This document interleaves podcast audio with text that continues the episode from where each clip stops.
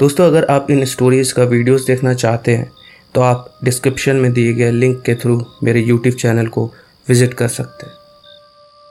Hello दोस्तों, आपका स्वागत है हॉररिंग टेल्स इन हिंदी में। उम्मीद करता हूँ आप लोग बहुत अच्छे होंगे। दोस्तों, अगर आपके पास भी अपनी कोई हॉरर स्टोरी है तो आप मुझे इंस्टाग्राम पे भेज सकते हैं। लिंक डिस्क्रिप्शन बॉक्स में मिल जाएगी। चलिए कहानी शुरू करते हैं। रात के 12 बजे उत्तर प्रदेश के एक छोटे से स्टेशन पर एक ट्रेन आकर रुकती है। उसमें से जतिन अपनी आँखें मलते हुए नीचे उतरता है और देखता है कि पूरा स्टेशन खाली पड़ा हुआ है। जतिन को यह देखकर ज़्यादा हैरानी तो नहीं होती, क्योंकि वो जानता था ये छोटा सा स्टेशन है और यहाँ पर रात के समय में कुछ ही ट्रेन रुकती थी। और वो ये भी जानता था कि अब उसे इस समय कोई ऑटो या रिक्शा भी नहीं मिलेगा। फिर उसके बाद जतिन जैसे ही स्टेशन से बाहर आकर देखता है तो वहाँ सच में कोई ऑटो या रिक्शा नहीं था, और अब उसे इसी कारण पैदल ही अपने घर जाना होगा।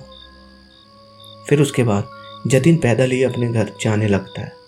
जतिन का घर स्टेशन से लगभग पाँच किलोमीटर की ही दूरी पर होगा। जतिन चलते चलते अब जंगल के पास आ गया था, क्योंकि उसके गाँव जाने का एकमात्र यही रास्ता था जो इस जंगल से होकर जाता था। जतिन वैसे एक निडर लड़का था, इसलिए वो इतनी रात को भी अकेले उस जंगल वाले रास्ते से जाने लगता है। फिर उसके बाद जतिन कुछ ही आगे गया था कि तभी उसे अपने आगे से एक बूढ़ी औरत आते दिखती है। आते आते वो बूढ़ी औरत उसके बगल से निकलकर आगे की तरफ़ चली जाती है और जतिन के पीछे जाकर रुक जाती है। पर जतिन इस पर ज़्यादा ध्यान नहीं देता है। जतिन अब थोड़ा और आगे ही गया था। तो उसे लगता है कि कोई उसके पीछे से आ रहा है। और वो यही देखने के लिए जैसे ही पीछे मुड़कर देखता है तो उसने देखा, वही बूढ़ी औरत उसके पीछे पीछे ही चल रही थी और उस बुढ़िया ने अपना सर नीचे की ओर कर रखा था। जतिन को ये देखकर बड़ा अजीब लगा और जतिन अपने चलने की स्पीड तेज़ कर लेता है। जैसे ही जतिन तेज़ चलने लगा था वैसे वैसे ही वो बुढ़िया ने भी तेज़ चलना शुरू कर दिया। जतिन अब थोड़ा घबराने लगा था। और जतिन घबराते हुए भागने लगता है। जैसे ही जतिन भागने लगता है, वैसे ही बूढ़ी औरत भी उसके पीछे पीछे भागने लगती है। जतिन वो बूढ़ी औरत को अपने पीछे भागते देखकर उसके दिल की धड़कन बढ़ने लगती है। जतिन ने भागते भागते अब जंगल भी पार कर लिया था। जंगल पार करते ही जतिन को कुछ लोग एक खेत के पास बैठकर आग तापते दिखे।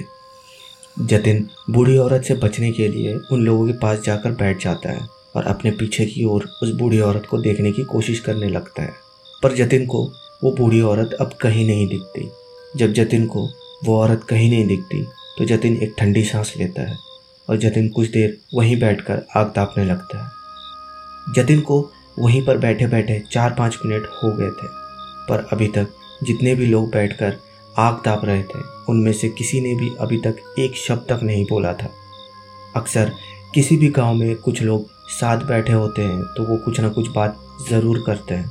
और यही बात जतिन को बड़ी अजीब लग रही थी कि इनमें से कोई कुछ क्यों नहीं बोल रहा था। और सबने अपने सर को नीचे की ओर क्यों किया हुआ था। जतिन अब सबकी चुप्पी तोड़ते हुए बोलता है, आज कुछ ज़्यादा ही ठंड है ना? पर कोई उसकी बात का जवाब नहीं देता। सब अपना चेहरा ऊपर की ओर करने लगते हैं। जैसे ही जतिन उन सब का चेहरा देखता है तो उसका दिल अपनी दुगनी रफ्तार से धड़कने लगता है। जतिन का दिल इतनी तेज से धड़कने लगता है, मानो जैसे अभी छाती फाड़कर बाहर आ जाएगा। जतिन ने देखा कि उन सबकी आँखें ही नहीं थी और सबके चेहरे सफ़ेद पड़े थे। जतिन घबरा के एकदम से उठता है और जैसे ही अपने पीछे भागने को वो मुड़ता है, वो वहाँ से भाग नहीं पाता, क्योंकि उसके सामने वही बूढ़ी औरत खड़ी थी और उसके चेहरे पर एक भयानक हँसी थी। तभी वो बूढ़ी औरत उसके पास आने लगती है और पास आते ही वो कुछ बड़बड़ा रही थी और वो जतिन के पास आकर जतिन का गला दबाने लगती है। वैसे वो एक बूढ़ी औरत थी, पर जतिन उससे अपना गला नहीं छुड़वा पा रहा था। मानो उसके अंदर कई लोगों की जान आ गई हो। उसने जतिन का गला इतनी ज़ोर से दबा रखा था कि जतिन की आँखें बाहर आने लगी थी। देखते ही देखते जतिन की भी आँखें बाहर निकल गई थी और वो भी उन सबके जैसा हो गया था जो सब वहाँ पर बैठकर आग ताप रहे थे। अब जतिन भी उनमें से एक था। दोस्तों, अगर आप इन स्टोरीज़ का वीडियोस देखना चाहते हैं तो आप डिस्क्रिप्शन में दिए गए लिंक के थ्रू मेरे यूट्यूब चैनल को विज़िट कर सकते हैं।